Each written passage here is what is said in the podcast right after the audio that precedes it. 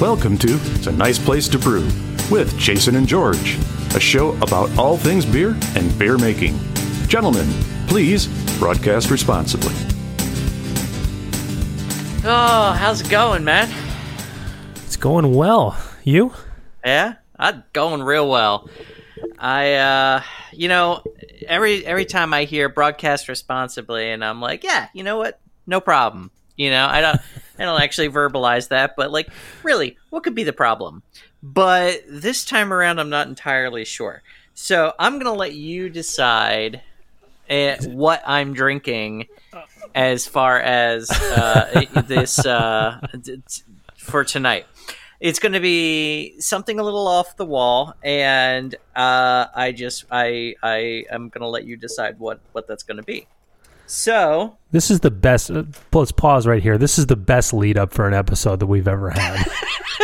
I, I, I love that this decision is being left up to me, and I feel like Oh, this yeah. could radically change the course of this episode depending on where it goes.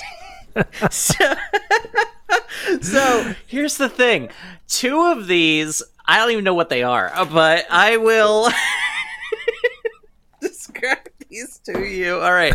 So the first I have a selection of uh 40 it's, it's 80 proof vodka uh another one that's a craft small batch handcrafted vodka that one is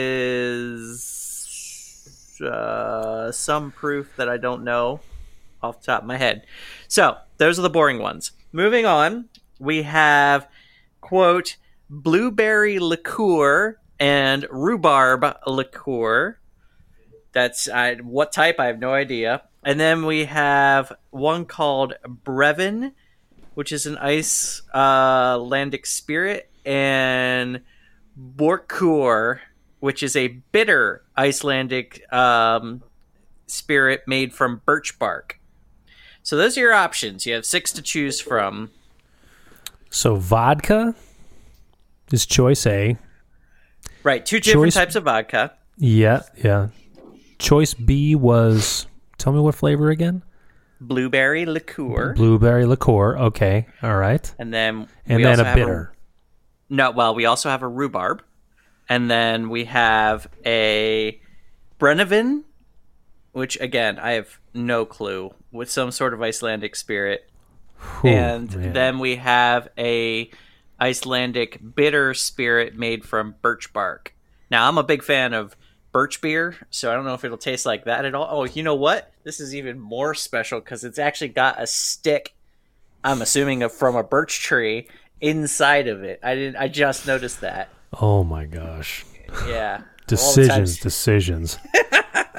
oh Yeah. man. So what do you got? Okay. um the choice is going to be the rhubarb. rhubarb. All right, good choice. All right, Yes. I like rhubarb. Yes. All right, so crack it open, pour it in, and while I'm doing that, what are you drinking this time around? Well, first off, welcome to a nice place to brew. I'm Jason. Oh yeah, we should do. Yeah, sorry about that, everyone. We should do that, shouldn't we? and I'm George. You can check us out on social media on Facebook and Twitter at a nice place to brew and nice place to brew. We also have an Instagram page. Uh, it's at nice place to brew where we uh, post a bunch of pictures about things, all things beer and beer making, like the show says in its title. So check us out. We look forward to interacting with you there. George, we also have a trivia question for the audience that I believe is still an open item. Is that correct? It is. I've received some answers. I still haven't received the right one. It's not. I mean, I'm telling you, you go back, you start looking into what we say about decoction mashing, and it will jump out at you. I promise. Do you want to throw out the question one more time for the audience? The question, just as a refresh, what determines the number of decoction mash steps you do, you you should do during a brew day? How many decoctions? How many decoctions? Yes, exactly. Yes. Yes. Check out the old mm-hmm. episodes. It can be found. And the prize for this is you win a free copy of The Complete Joy of Homebrewing by Mr. Charlie Papazian. So take a listen, send it our way, and you're going to get a free book. Yep. All right. A couple other um, housekeeping items. This is episode 44, and we are we are here to t- today to talk about a couple of things. Number one, George, who has very much become the global traveler over the last 12 months, just returned from a very enviable trip to Iceland. And George had quite an interesting experience with the craft brew scene in Iceland. And we're going to talk about that in great detail today. We're also Yeah. going to talk, we're going to have a little tips from the semi pros segment sur- surrounding diacetyl, what it is and what you can do about it. So stay tuned and uh, take a listen for that. One last item uh, I'd like to uh, bring to the attention of the listeners that uh, the time of this recording is the first week of March, and we are coming upon the second anniversary of Will County Brewing Company's grand opening. So, uh, starting Friday, March 6th, which this episode will be posted and available before that time, um, the festivities begin. And um, there's things planned on Friday the 6th, Saturday the 7th, and Sunday the 8th. Um, just check out some of these beer releases they have, and it's quite impressive.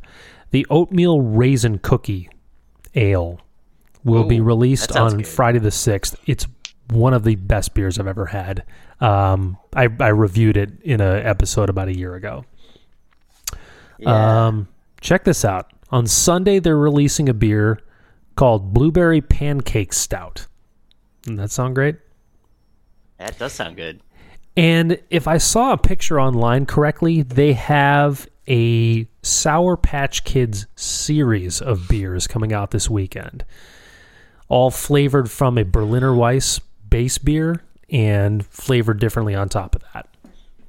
So Huh. Okay. it's quite it's quite an interesting idea. So, Yeah. I look forward to trying one or two or all of them at some point this weekend. So come out to Will County So Brewing Berlin- Company in Shorewood, Illinois.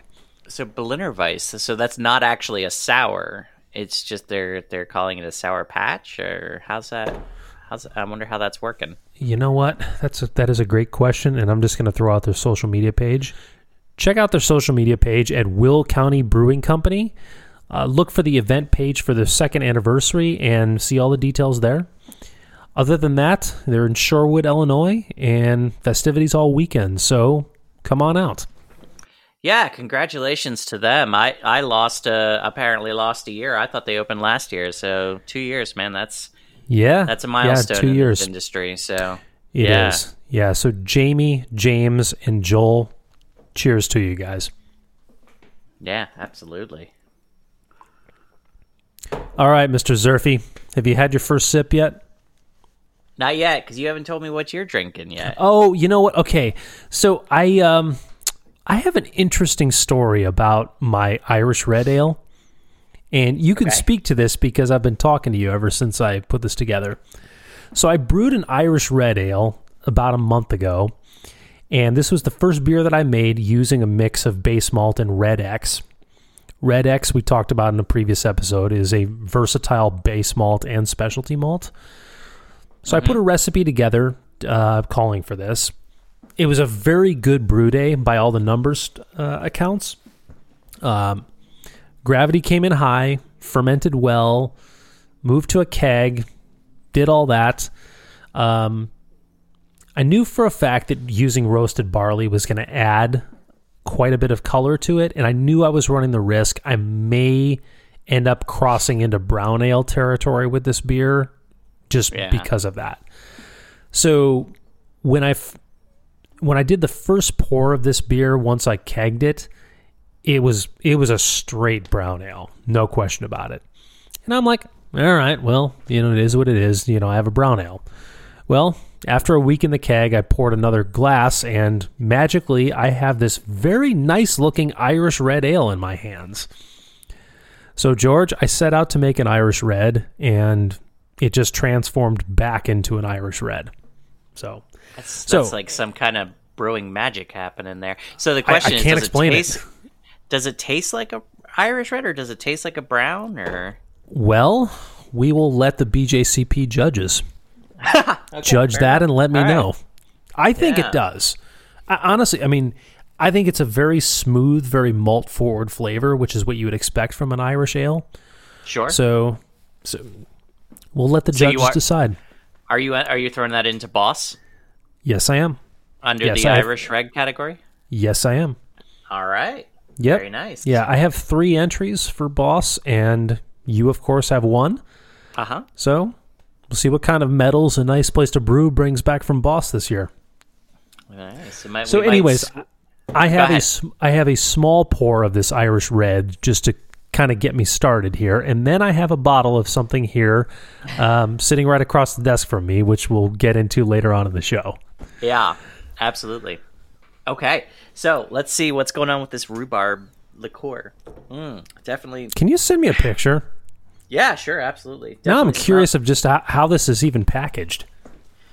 It's well, you have to remember we picked it up at the duty free shop, so it's very much like a you can drink this on the plane type bottle. But Okay. to send it to you. It's from the Reykjavik um, distillery, and uh, it is a rhubarb liqueur, like I said, and it comes in at twenty one percent alcohol. Okay. So Jason Sullivan send and go. All right, on its way to you. All right. Oh, that tastes really good. They definitely sweeten that, and it, it yeah, as, I mean, you can you can feel the alcohol as you're like breathing in while you're trying it. Um, but it's uh, Oh. yeah, it, it it it's very sweet and has a definite kind of rhubarb flavor to it. So I'm I'm a fan. I might have to see if I can find that somehow stateside here. Rhubarb liqueur in a little shooter bottle. Uh huh. That. oh. Did you just throw it back? No, no, no, no, no. I'm I like sipping things like this. okay. So I've got it in a little okay. taster glass from uh, Hoptoberfest from I think yeah 2017, and I'll, I'll sip on that for a little while. That's such a tiny bottle. Do you, I mean, do you get anything sippable out of that? Oh, sure. Yeah, it got probably an ounce pour out of that. All right. Okay. Yeah. Well, So it's yeah, not first- huge. Yeah, just yeah. From here, it just looks looks small. Oh, it is But, small. okay, all right. 20, 20 milliliters. So I don't know what that is in, you know, U.S. units. Yeah. That is uh, a little over half an ounce. So, Okay. Yeah, Well, if it's good, it's good. Cheers, man. it's pretty good. Yeah, cheers. All right, so where do we want to start? Do we want to start in Iceland or start with uh, diacetyl? Let's start in Iceland. Okay, then let's do that. Mostly because I I'm near the end of this Irish red glass, and I am itching to open this bottle that's across from me. All right, then I'll change up the order that um, I was going to talk about him here because that was going to be the last one I would talk about, but I'm going to change it up here. So Okay. let me how many talk do you, how little, many do you have? a bunch, um, but I'm not going to hit everything about all of them. So Sure, that- sure. yeah.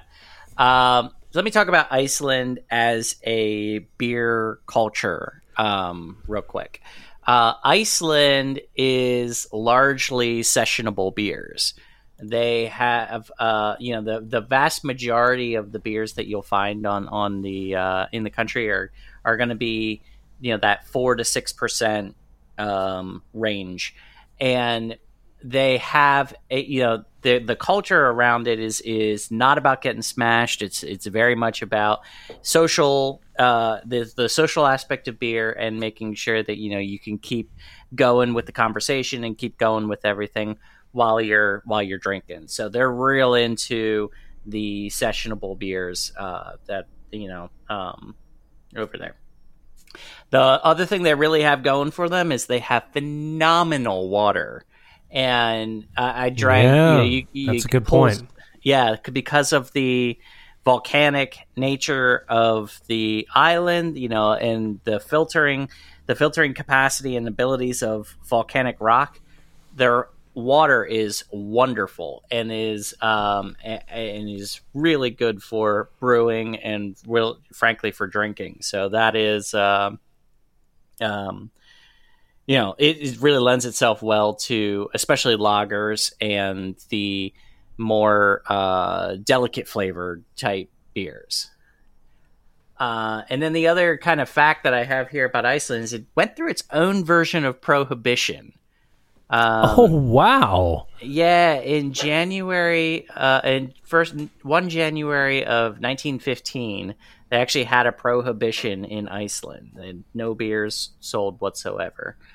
Um, and it lasted No- for a, sorry, go ahead. no beers or no alcohol? no alcohol, no alcohol. Okay. yeah, Okay. So it lasted for a very long time, but the it did loosen up in 1933. I don't have an exact date on this, but Gosh, that's They- almost twenty years. oh, Holy wait crap. for it. Wait for it, because in 1933, all they did was allow low alcohol beers, less than 2.25 percent. So, uh, you know, basically like the the you know almost I guess a little more than O'Doul's. Or there was that French style that we talked about before. That was kind of that. Um, it's it's a farmhouse variety that's low alcohol. I don't remember the name of it off the top of my head, but things like that. They they you know, and I think that's lent a long way. That's still a holdover to why a lot of their stuff is still very sessionable. In yeah, March, makes sense. In March 1st of 1989, um, prohibition ended. So I just missed Beer Day, as they call it, in uh, in Iceland, uh, and when I was over there, but uh, and it just passed. So happy Beer Day to Iceland. And that is amazing. in in It's March it's 1st, lib- Liberation Day. it is, yeah. and uh, that's when prohibition officially ended, and they were able to do what they uh, what they wanted. You know, uh, I'm sure they have rules and laws around it, but yeah. So yeah, but that's when prohibition was officially lifted. So, um, so, So what else? What else about Iceland? Is it is it friendly to tourists? I what we experienced, we were I thought it was extremely friendly. Um, we stayed in Reykjavik the um, one night and and then went out into the country because uh, a primary reason that people go there is for ecotourism. Um, so there's a ton of waterfalls, geysers, hot springs, and things like that. So that's pretty much what we were doing. Um, because we, in my um, my mom's a travel agent, has some experience with these kinds of things. We actually didn't do one of the tour, the big tour companies, and ended up renting, a van and driving around. So we were able to in- in doing so interact more with some of the locals and be uh, and and not have to you know stay with our you know insulated tour group or anything like that so we were able really to um, to uh, uh, you know branch out and, and like I said interact more with the locals and, and it was they were all very friendly um, most everybody spoke English although um, I was going to ask you know, about that. Any language barrier? there was just because it, it's for for the majority of them it's their second language because the primary language is Icelandic. Which, speaking of which, I need to preemptively apo- sorry, I need to preemptively apologize to an entire country. I don't know how to pronounce anything, and I was having trouble with that. So if I butcher any of the pronunciation of anything, uh, know that I apologize uh, as I'm talking about this. I remember Um, reading an article in a magazine just fairly recently, and they were talking about tourism in Iceland. And in many travel guides, they will encourage people that travel to make every effort to understand the local language and speak it at the greatest rate that you possibly can. Iceland was described as an exception to that rule because the Icelandic language is so unique and so uh, challenging to pronunciate and Yeah. speak effectively, they pretty much tell outsiders don't bother. Yeah, it's and and and I what, what we were reading was it's one of the old one of the closest languages to Old Norse. that you will still run into. Obviously, a lot of the Nordic countries, their languages still have elements of that, but apparently, from what I understand, Icelandic is one of the closest to Old Norse, and it is it becomes Okay. extremely challenging. And it's the old joke of when you look at like town names and you and you, your first thought is, "Can I buy a vowel?" Because they're it, the language is extremely consonant heavy, and we did Yeah. our best, and, and we try. And, you know, and, and, in some cases, it was uh, important because like the double L in in in the language is is kind of like uh, it, it's it's this it's uh, how do I pronounce this? It's like a T stop L sound a little bit. So like H E L L A. That was the town we stayed in. And if we said Hella, nobody knew what we were talking about. But if we say Hetla, that then then we could you know converse about where we were staying and things. It was a town of seven hundred people, so really you know, not many people knew it to begin with, but it was, uh, you know, it was, uh, uh, it, there, there were times when it was important to try to get that pronunciation right. But, but you're right. A lot of them were extremely, uh, understanding about not being able to pronounce the different words and towns and things like that. Okay. Very Yeah. cool. So let's Yeah. talk about beer, shall we? Sure, actually. Yeah, yeah, great. So we arrived in Reykjavik, and the first one that we were exposed to was called Gull, uh, and it is G U L L. So, you know, it looks like gull. Uh, it's obviously not pronounced that way. Um, it is a 5% Helles lager and was awarded the world's best standard lager at the World Beer Awards in 2011. Um, so when I think about this one, it's it's very similar to kind of the American lagers and that we you know run into here, and it's it's really designed for that. It's a very respectable lager. It's not doesn't have a huge depth of complexity or flavor. It's not going to be challenging to a beer drinker that is used to something like Coors or anything like that.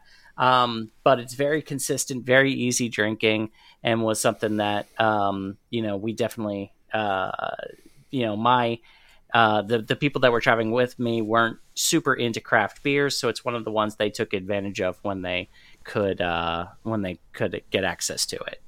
That you know, so leaving there, we did find a craft beer bar, uh, which I believe at this point to be a slight misnomer, although their selection was um, pretty impressive. But I got a flight there, and it was largely comprised comprised of a brewery called Viking Beer, uh, which I come to find out is a affiliate of Coca Cola, and so it seems to be a you know one of those larger craft beer. I kind of put them on the same level as kind of a uh, Sam Adams kind of craft beer experience, if you will. So Okay. l- larger, got those inroads and things, but not really what some people would consider craft at this point. Um, so they had a great selection of different styles and everything, and uh, one of the other ones that you know our group t- tended to gravitate toward because Viking was all over the place was what they called a Viking Light. So this one was 4.4%, so even more sessionable than the other one. Um, it the uh, in Untappd, it actually does say that it's an American lager style. So it's very much of the you know kind of lager and, and easy drinking. Um, and the other thing that they do is is extremely limited on carbs and gluten free, and they run it down to damn near zero in final gravity. This is an extremely dry lager, and uh, it, and I think that's a largely due to the types of ingredients they use, and like I because like I said, it is gluten free, and um, and and they're really looking for that nice crisp dry taste on it. Um, it, even so, though, it remained very flavorful and was extremely easy drinking, and uh, and and was you know a nice uh, nightcap if you've had some stronger or uh, a bunch of really flavorful uh, craft beers during the day, like I did, and just needed something to unwind with. So, getting into some of, the, go ahead. So none of the no no real leftover gravity left over from the uh, specialty malts, huh? No, no, not at all. And, and I wonder if they're using something like remember our brut IPA episode, the um that one addition The- that was done. the I, I see. I don't think so because because it is um, gluten free. I think they're probably using like sorghum and uh, and other uh, adjuncts like that to achieve that flavor. And, and it is like I said, an American lager. There is there's probably not a whole lot by. I wouldn't be surprised if this was entirely base. And so I think uh, you know sorghum. If you're using that, if I remember correctly, is almost completely fermentable. So I, I just don't think they have a whole lot of specialty in there, uh, and and and really they don't. Uh, I don't- I I would be surprised if they added uh, glucoamylase to the uh, to the mix. Okay. Okay. Yeah, Well, if you're only using base, then that makes more sense. So yeah, I understand. right. Yeah, absolutely. So keeping with Viking, but getting into some of the more um, crafty type beers is, uh, and I talked to you about this one when I was over there. There was one called the Viking Rocker.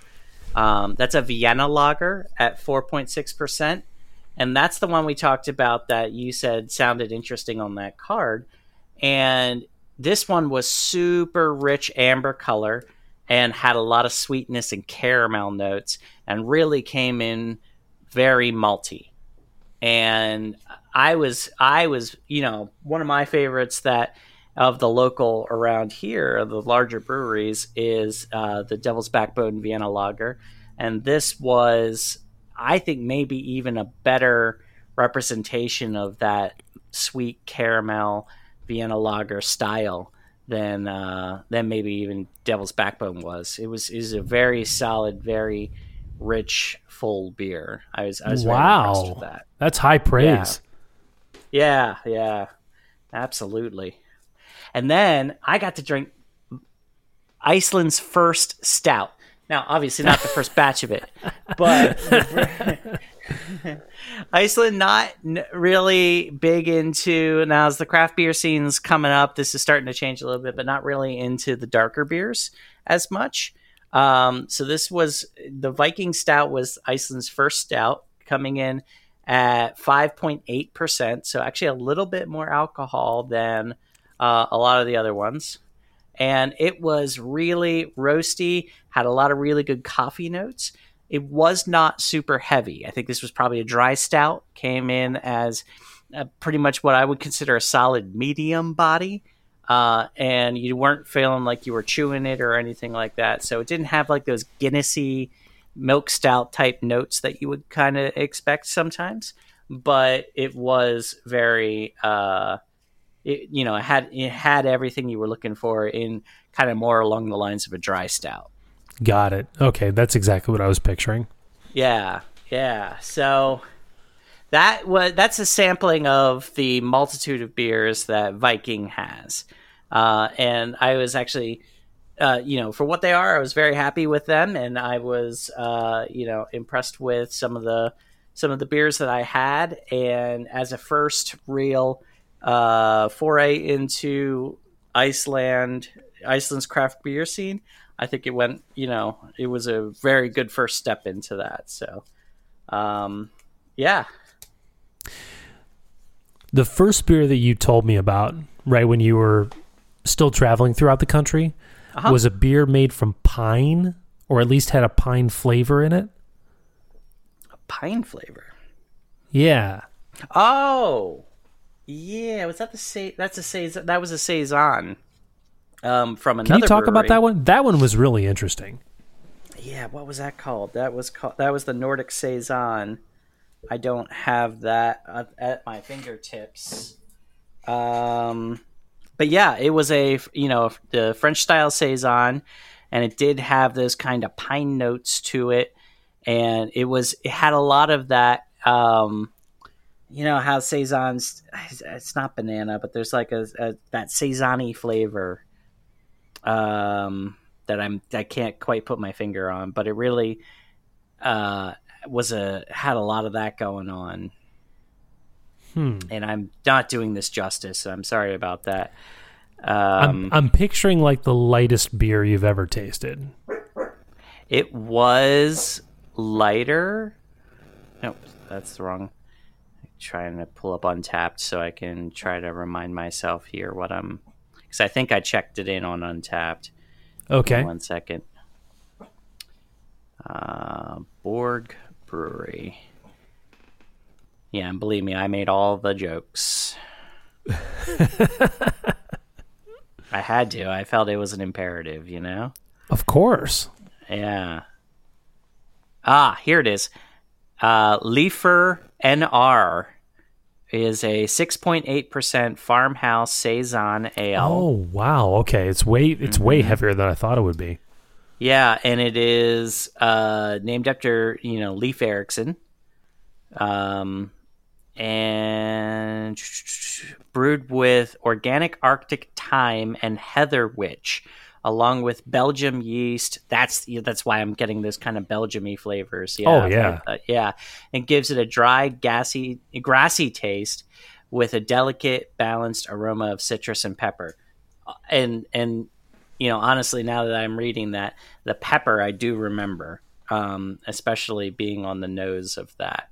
So it was a very complex saison, um, which you know sometimes can be a little bit overwhelming when you're when you're drinking that. but yes, it can. Yep. I I think they balanced it fairly well, uh, and yeah, yeah. Now that I remember that, that was uh, that was not bad. I I would drink that again for sure. So a unique Yeah. beer culture for sure. Definitely a unique beer culture. They definitely have their own spin on things and they like to experiment with things. And one of the ones that is is definitely unique is the one you have sitting right in front of you. Also happens to be from Borg Brewery or Brughaus, uh, house as they like to call it. And it is called Snorri. Um, and it is an Icelandic beer, the national beer of Iceland. The style is, and it's made from this one in particular is made from unmalted barley, thyme, and spices. This one in particular, Okay, comes now in I'm now I'm really excited hearing that description. this like one comes in. At, go I ahead. was so I was so intrigued when you were talking about those spices and the additions that that other beer had.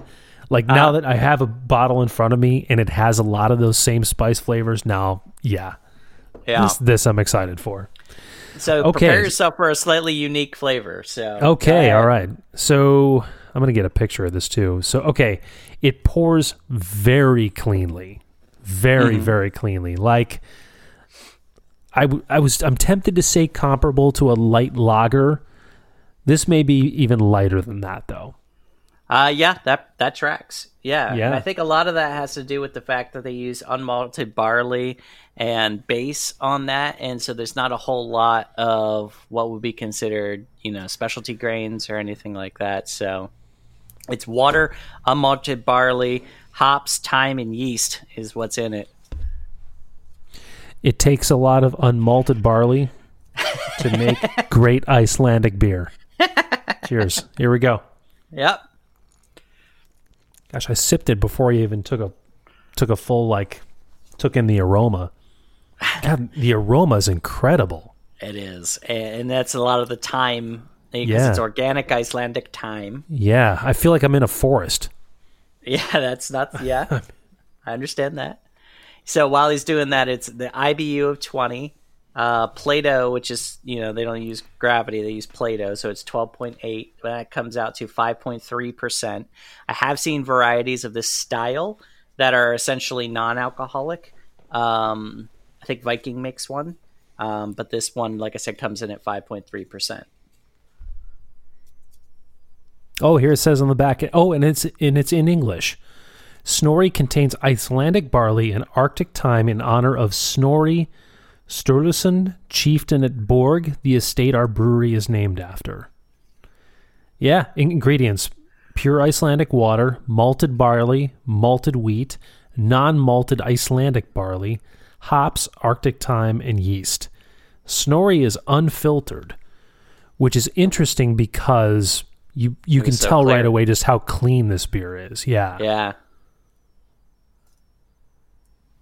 Wow. So, what's your impressions? It's very unique. It's very unique. I've never had a beer like this before. Yeah, I agree. It pour, it pours like a lawnmower beer, except lighter. And and the pine notes, just the So what struck me about it is it really it, it comes in as a, a herb and spice beer, which I think is completely accurate. Is kind of the style that it put it to put itself into for Yeah, I would agree. JCP ratings, um, and it is definitely like that's the star of the show, if you will. You know the the beer aspect is there, but it is it is largely kind of a vehicle for those kinds of notes that that spice and, and herbs to come through and really dance and play on your palate. And that Yep. is uh, that Yep. that's what I noticed. I agree completely and job well done. This beer does just that. It's it's kind of a white car for those thyme notes, and I guarantee that's what the brewery had in mind when they made this. Yeah, I think so. We need a we need a light bodied beer that's not going to be too dominant and it's just going to be the platform for these flavors. Yep. I think it's pretty accurate. Yeah. Yeah. That's very cool. So, g- uh, seg- segueing away from beer for a second, what about wine and liqueurs? Does that ha- do they have any kind of presence there on Iceland too? They do, but liqueurs, yes. Wine, not so much as born of Iceland. Uh, as you can Being imagine, just that grapes wouldn't grow there. Correct. Yeah. Yeah. So uh, a lot of that comes from European countries, and you know, obviously Chile and the major, you know, uh, representatives are there as well. Um, Okay. But we saw a lot of European wines and things, but uh, there are distilleries and liqueurs and things like that that are uh, prevalent in Iceland as well. Cool. Mm-hmm. So. Oh, So yeah, so I, I I was in the airport at the duty free shop and I saw that and I was like, Jason needs to try that. And so I knew I was sending you some beer anyway, so I picked one up and there you go. And I'm quite thankful for it, sir. Thank you very much. So I I have a d- I- couple. go ahead.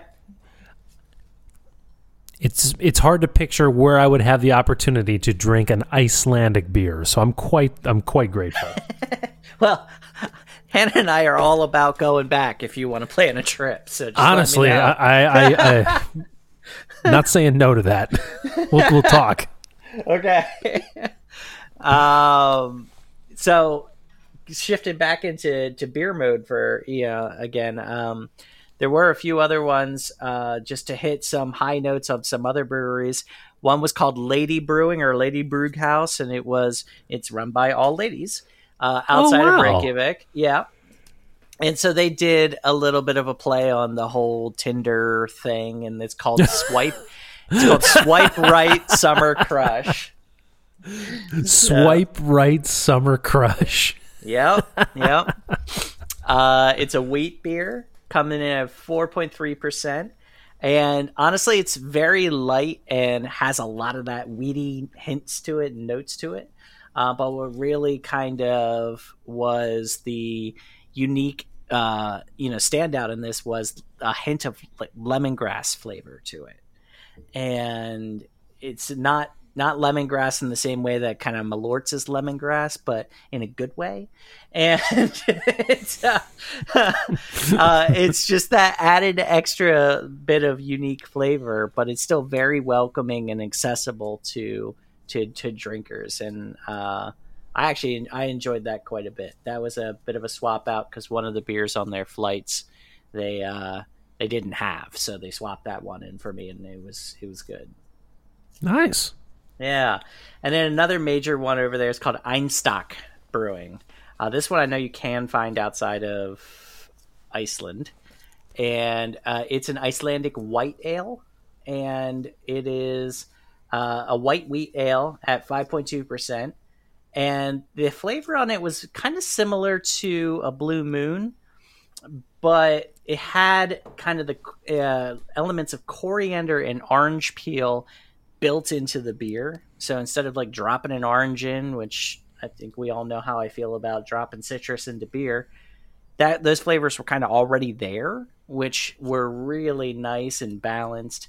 And you know how much you know you and I love coriander in beers, so Sure do. yeah, You know, you know, in tasting this beer, just right when you're describing that, uh huh. I, I- got a very clear picture about what that comes through like. I'll bet it pours exactly like the beer that I have right in front of me right now. Just the spice and flavor profile is going to be different. That's going to that's going to be what tells them apart.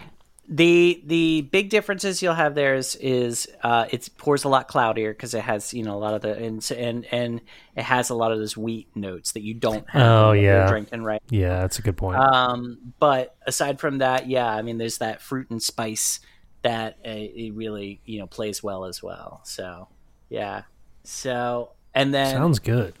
I have one last brewery. Okay. This one was my favorite. Very small little brewery in a very, you know, it's not very small, but it's a small little town on the south side of Iceland called Vik. And it is called, and I'm going to try to not butcher this, it's Smiðjan Brughaus. It's uh, S M I D with a little line through it, J A N. Ooh. So this brewery did the impossible.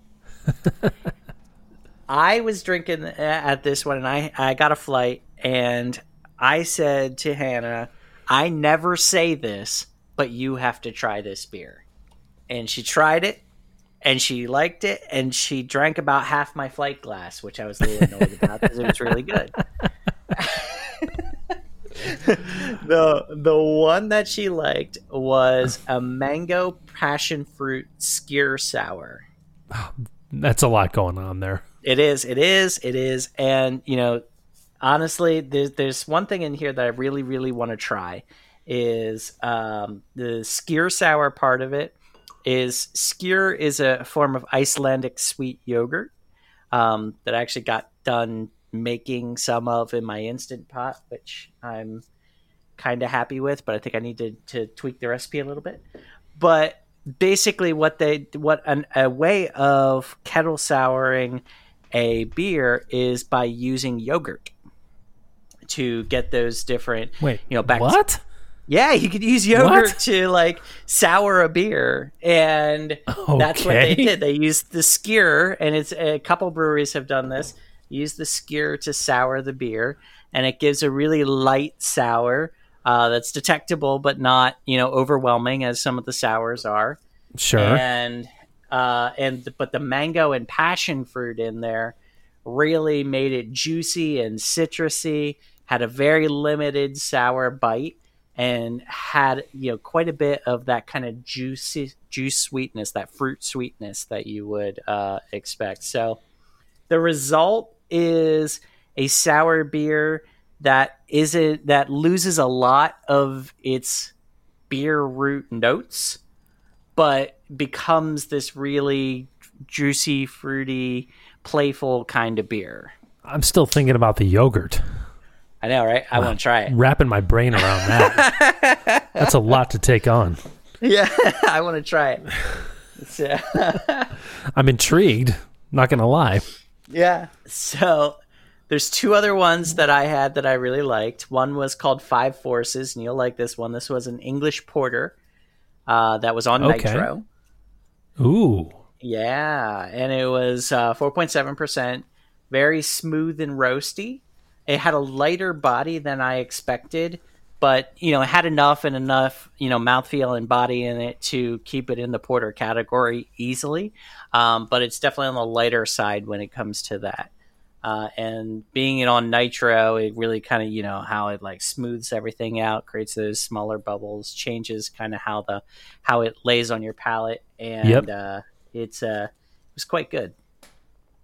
And then the last one, promise this the last one. There's a weather alert called a yellow alert. Um, it's one of the you know, as you can imagine, there's a bunch of different varieties of weather alerts. One of them is called a yellow alert. And so they named this as a Belgian blonde at 6.3%. And this just hit you in the face with that Belgian character. And you had banana Which- notes. Okay, I, I was gonna say, is it the banana flavors coming through? Oh yeah, you had those Okay. banana notes, Okay, and you okay. and you had like it just it. This was just a showcase of hey, this is Belgian yeasts, and it was extremely tasty and had a you know a, it, it, it was carbonated really well too. That really uh um you know uh, Heavy or to- light? you know, I, I'm going to say a little bit heavier than you would expect for Belgium, but it Okay. worked. Yeah, Okay, all right. it worked. So, so yeah, that's that. And then you know, there was another one that honestly I didn't like all that much, but my family really liked that. I think you might find intriguing. It was called uh, Santa's Blue Balls, and and uh, uh, it was. Let's see. It was. Uh, Is this a blueberry ale of some kind? it was a blueberry. I'm just trying to remember what the base was. That's what I was looking up real quick. A pale ale. It was a blueberry pale ale. Oh, okay. Uh, yeah, and they did blueberry pale ale with blue, with with blueberries, vanilla, and lactose sugar. So it was kind of a milk pale ale, if you will. That sounds really good. That sounds right up my Um, alley. It does sound right up your alley, and honestly, I'd be intrigued to see what you think of it because it is extremely. I'm gonna put the uh, Untappd link in Zencastr here for you because I'm curious to, you know, you gotta look at that color Okay. in the pictures. All right, coming up here. Um, Wow. Yeah, you see that? I mean, it is. You know, blueberries when you crush them, they kind of are this blue purple color, and True. that really gets uh, exemplified right there. Look at that in that flight. Look at those Yeah. colors next to it. Look how much that stands out. Wow. I guess on one hand, it almost looks more like juice than it does beer. It does, but ironically, it wasn't the one that really tasted like juice and not beer. You know what I mean? That was the passion mango fruit, fruit one, but it was. It definitely looks like juice. You're right. Wow. Yeah. What's the ABV on this? Four, four and a half. A milkshake pale ale. Wow. Yeah. It's vanilla and lac- Oh my gosh. I, wa- oh, I need this. I'm telling you, I need this. I need to find out is there any way I can bu- I can buy this online. Uh, I'll, I don't I'll, know. I'll figure it out after the show. Yeah, we'll have to figure that out. wow! But, Thank you for sharing that. yeah, so that was my favorite of the the places that we went to and, and beers that we had. Um, you know, there was a couple other breweries that none of them were slouches at all. They were all very respectable. I was I was very happy with the beers that I had over there, but I just wanted to highlight a few of them without going on forever. Although I feel like I did that, um, but that is uh, that's kind of the highlights of of what I encountered over in Iceland. Highlights indeed. The breweries of Iceland. Well done, George. That was awesome. And thank you again so much for this bottle here. Oh yeah, All right. So let's wrap this up. Uh, when we come back, we are going to go into tips from the semi pros, and we're going to talk a little bit about diacetyl and what you as a home brewer can do about it. So stay with us.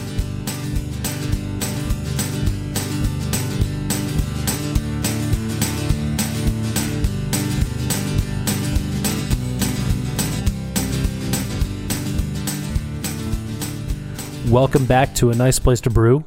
I'm Jason. and I'm George. This is Tips from the Semi Pros. This is the part of the show where we give advice on home brewing to the best of our semi pro ability.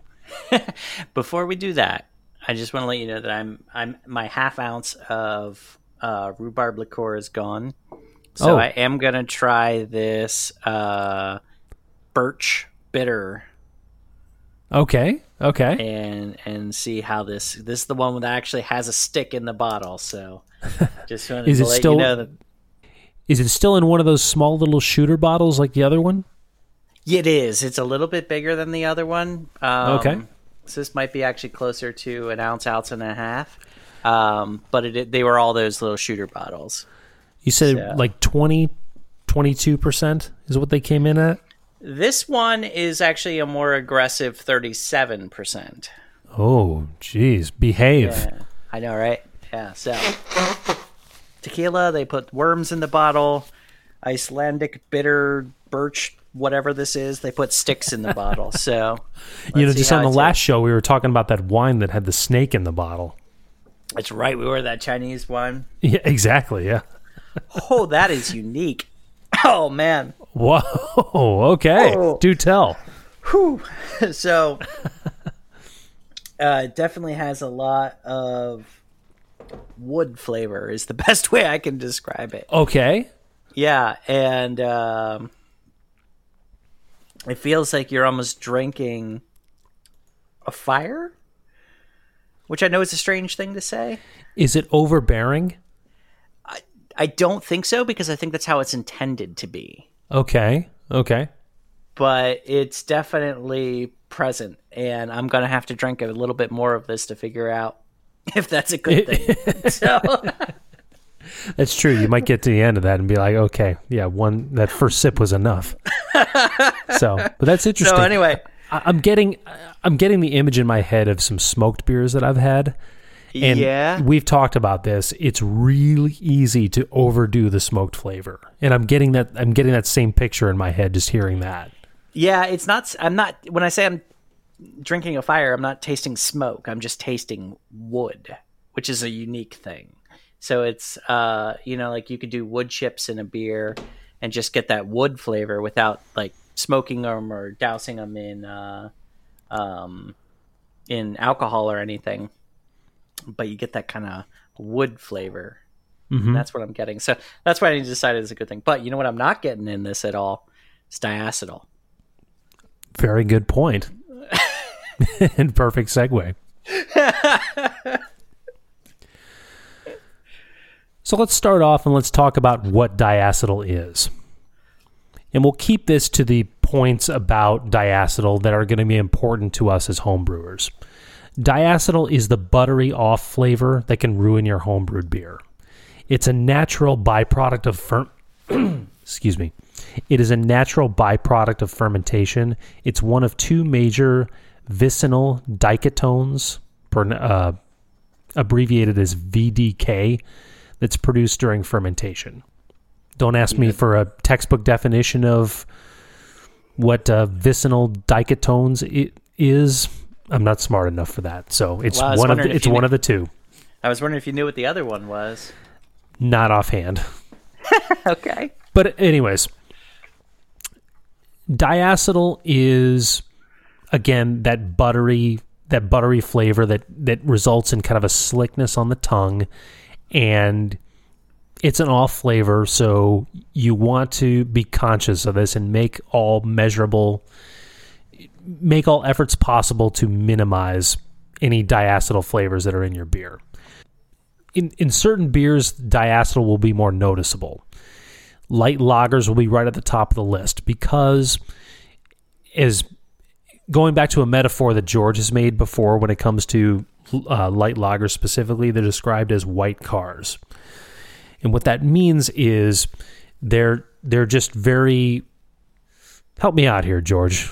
You, you- Yeah, your, so the your white white your car- white car your white car metaphor is really appropriate for this. Yeah, the white card concept is really that anything that can show up will show up. Uh, white car beers, you know, they can come off as simple, but in my mind, they're some of the most challenging ones you can brew because they're extremely technical. So a good clean pilsner, a pale ale that you're not, you know, crushing in hops and things like that. These these are ones that you tend to think of as white car beers. They're they're not going to have a whole lot of specialty, and they're not going to hide anything. So if you really want a nice clean lager, you have to hit you know do everything by the numbers, hit what you want to do, and really make sure your sanitation and everything is on point because that can actually turn out really really well, or you can show every single flaw in what you're doing. It's not going to hide anything because it can't, because there's nowhere for it to hide. Mm-hmm. So well said. I mean, it's. I mean, th- this is a perfect example for that. So in those types of beers, if you have diacetyl and you're not watching your process enough to manage diacetyl properly, it's going to show up, and it could. It, it's one of those things that could potentially ruin your beer, or your beer judging, depending on what your goals are for the beer. Right. So, another point about non-light lagers. Let's take other. Let, let's take another batch of styles of beer, just for example. Let's say stouts, brown ales, ESBs, some some beers that have very pronounced flavors to them. These are beers that will that will be susceptible to diacetyl also, but just because they have more dominant flavor profiles than light lagers, that diacetyl has somewhere to hide, which is a good thing and a bad thing.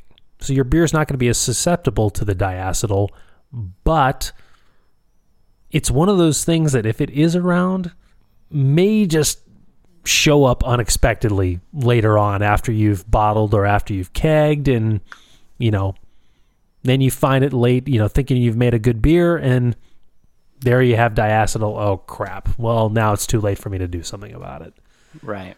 so, one of the things that causes diacetyl, or one of the major contributors of diacetyl to beer, is oxygen exposure.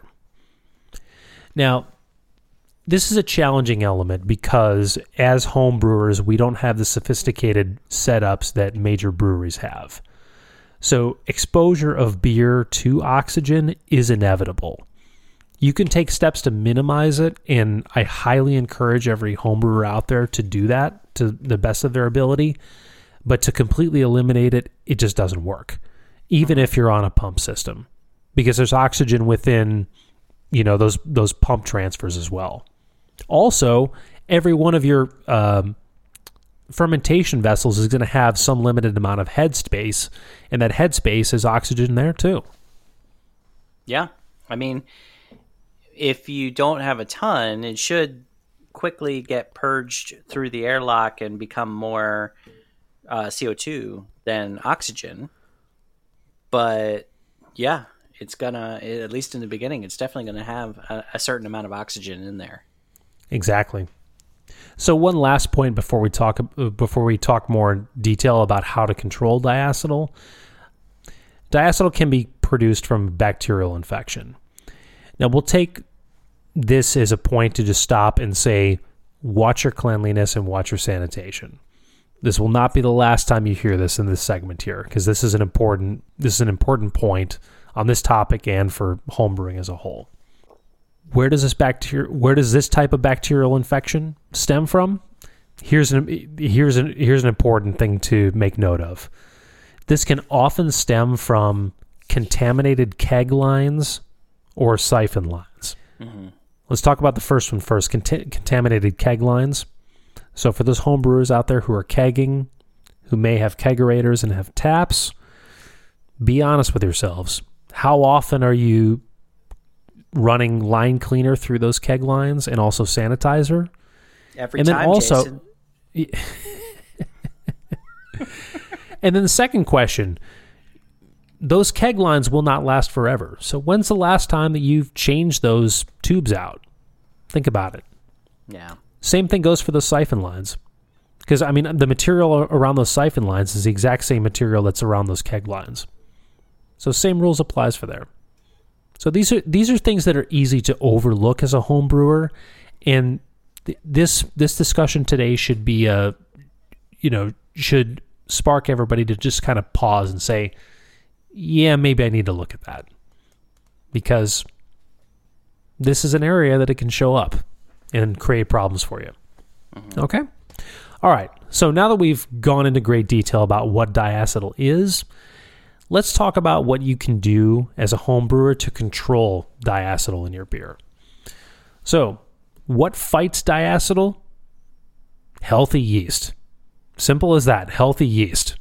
So, if you have a good active fermentation and you're managing your time properly, chances are, at least in the ale world, we'll talk about lagers in a minute, your healthy yeast and your healthy fermentation should do a pretty good number on that diacetyl.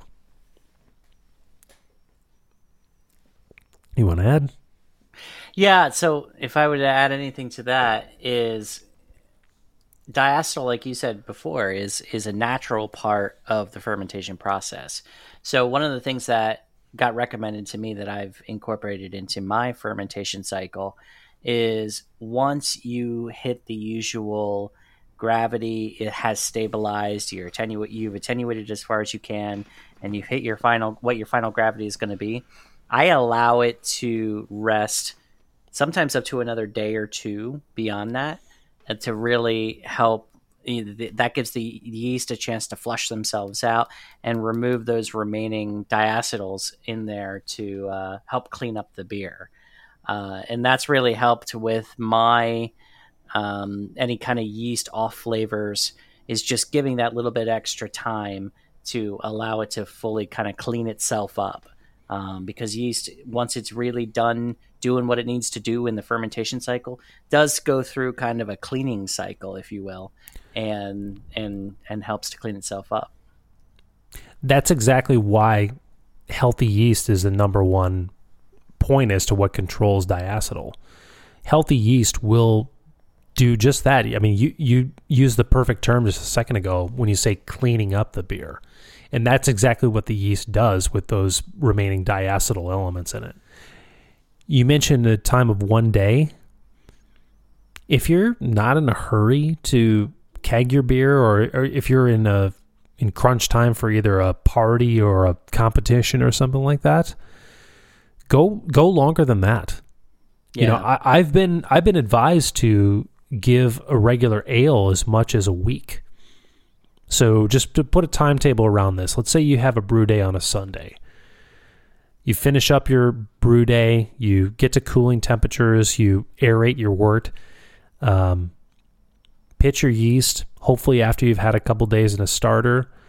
Um, let the beer ferment. Let's say it's you know it's kind of reached its final point probably around Friday or Saturday. Give that beer until next Friday and just being on that trub that's dropped out from the regular fermentation there's enough yeast in that that just leaving that at its at the regular temperature of 65 to 68 degrees that'll take care of the diacetyl no problem. Yeah. One of the problems that i've made in past uh, in, in past brewing projects is i've been in too much of a hurry. You know i've had my brew day i've pitched my yeast I've kept the yeast on the on the beer for about five days, and then because I'm in a hurry, I will cold crash it right away, not leaving enough time for that diacetyl to get eaten up by any other yeast. So what happens? I have what's effectively what effectively a diacetyl bomb, as some people have have said before. Yeah, sometimes it's all about patience, right? on this topic, yeah. Yeah. Yeah. So what else can you do to control diacetyl? We talked about oxygen earlier. Take steps to minimize oxy- oxygen exposure as best you can. Reduce headspace. Keep your keep your tubes below the liquid level, just so it's not it's not exposed to air as it's dropping out to a new container when you're do, doing a, doing a transfer. Just little things like that. Get a pump system. That that may be the best advice is is get a pump system and start using that. Mm-hmm. So, George, Which, I'm close. I'm really close. to getting a pump system, I'm uh, close. You won't regret it. I'm, I'm yeah. close. I'll have to make some other changes to my setup, but uh, yeah, I'm I'm about ready. Yeah. Third point select a yeast strain not noted for diacetyl production.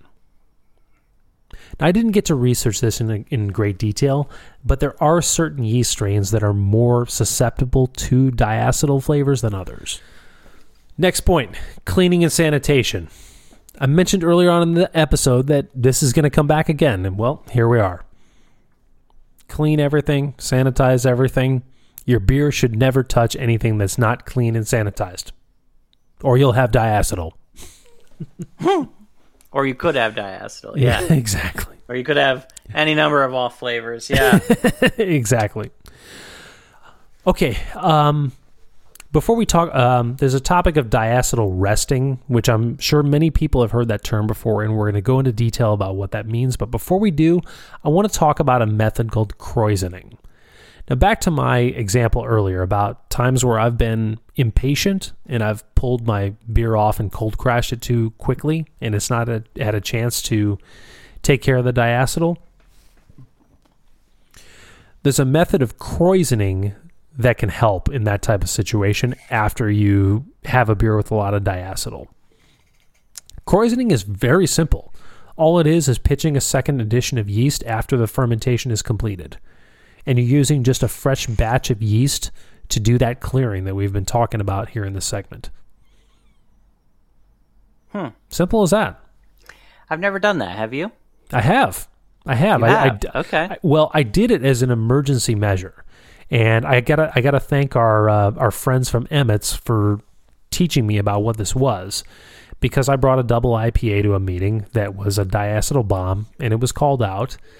The beer was in a keg, and once they told me that it, and once it came up in conversation that it was in a keg, they all looked at me and said, "Oh, that's great news. Okay, you can take care of this. Here's what you need to do: take your keg out of your kegerator, bring that keg up to room temperature, pitch a, uh, a packet of US-05, and then just let it sit for a week, and then bring it back, cold crash it, and then put it back on the kegerator." So, Hmm. being that it was back at room temperature, it was within that 65 to 68 degree, you know, normal temperature for, uh, uh, US-05. yeah, for exactly for US-05 and also for uh, kind of diacetyl rest temperatures. So, and honestly, honestly, it worked well. So, Nice. so Yeah, I've never never tried that. That is that's uh that's decent enough idea because then it can It go is. through and do that clearing. You know, just as a, a supplemental yeast addition. That's that's interesting. exactly, exactly, and it'll lengthen your brewing process, but at least it's an off flavor that you can take care of if it shows up. True. Okay, let's talk about diacetyl rest. So diacetyl diacetyl rest is bringing beer up to a temperature that's ideal for getting rid of all those diacetyl elements. Let's talk about lagers first. Lagers, as we know, ferment at low temperatures, usually between 50 and 55 degrees. That temperature is not going to be enough to take care of diacetyl. So, what do you do? Raise that beer's temperature up to 65 degrees and then keep it for seven days. And then from there, you slowly cold crash the beer. Target about three to five degrees per day, down to cold crashing or, or lager levels, 40 degrees or under, and that's where your lagering takes place. If you can devote that time to that, your diacetyl should be just fine. Right. Many people will say, okay, now we're going to talk about ales. Many people will say that doing this type of rest for an ale is a waste of time. And for many styles, it probably is. But in case you're really worried about diacetyl, and I would be someone who would err on the side of caution, instead of doing seven days, do three days. George mentioned earlier after his fermentation was done, he gives his beer an extra day on the yeast and trub. Give an extra three days, and then cold crash, and that'll be enough too. And that should be enough. Yeah, mean it should be. I mean, and in the quick lager methods that I've used in the past, which are you know, granted aren't great for super longevity, but in the quick lager methods that I've used in the past, you know, a three day diacetyl rest is what's usually recommended, and then you you tend to go a little bit faster than what you were talking about. I've I've seen as aggressive as five to ten degrees per day uh, in the in the decline down to freezing, but. Uh, it's uh you know it, definitely want to make sure you at least pause to hit that diacetyl rest for a lager um, before you get down, you know, and start cold crashing it for sure. Yes, absolutely. So, one last point uh, that I want to talk about on this segment I want to talk about what a diacetyl test is. So, we've talked about what diacetyl is, what the diacetyl rest is, what you can do as a home brewer to take care of it. Well, what if you're uncertain about what kind of level of diacetyl your beer may or may not have? Well, a diacetyl test is a way that you can figure that out. So the so we'll talk about this in four steps. Number 1, put a sample of your young beer into two separate glasses and then cover them. Put one glass into a hot water bath and keep it in there for several minutes, enough to raise the beer's temperature up to a warm temperature, and keep the other one away. Keep the keep the other one at room temperature, don't touch it. After 20 minutes, uh, cool that hot beer to the same uh, room temperature as the other one that's been left left sitting. So after it has cooled and both of them are at the same temperature, take the covers off. And just catch the aroma of both. In your hot water sample, are you getting some real strong buttery notes from that sample? If it is, then you've got diacetyl.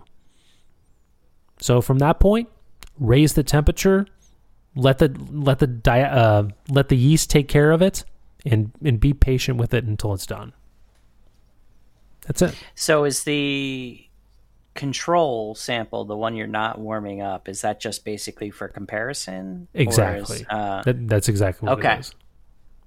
Yeah makes sense. Yeah. So there you go. Yeah. I guess as one final point if you participate in BJCP competitions, diacetyl is an off flavor that is recorded on all judging sheets. And this is an area that all BJCP judges are trained on. So if your beer does have diacetyl, you will be called out on it and your scores will reflect will reflect because of it. True. So what you can do about it is all the things that we've talked about here on this segment. So you have all the tools to make sure that your judgings will not be will not be negatively impacted by di- diacetyl. So pay close attention and do what you have to do. That's our tip from the semi pros. he says very dramatically. Yeah, it sounded good. It sounded really good. you take it or leave it. That's the tip. All right.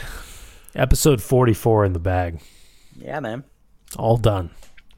So I'm sorry, I don't have a. Do you have a trivia question? I don't have one this time around. No, no trivia this time. No trivia this time around. That's all right. Well, uh, we've uh, rambled on a little bit, you know, longer than we usually do. Thank you for everybody that's still here, sticking around with us. I think, you know, you got to see a little bit of a, a slightly different beer culture, as well as you know, Jason gave some really good tips on an off flavor that is all too common. If you if you look out for any off flavor, this is the one to look out for because this is the one that's yeah. the most common to run into. So that's true. Yeah, yeah. So if you stuck around, definitely got some good information and had some good times, and you get to find out that this birch thing just kind just kind of works, huh? It does just kind of work. And uh, I'm not sure I'd seek it out, but I'm not going to say no if someone hands it to me. yeah. That's good enough praise for me. yeah, yeah. well, that's awesome. Well, let's get ready to close out. We raise a glass and for the first time in a long time, I have two glasses in front of me, so I can do this and make make it seem presentable. All right. After you, sir. It takes a lot of good beer to make great beer. Cheers. Cheers.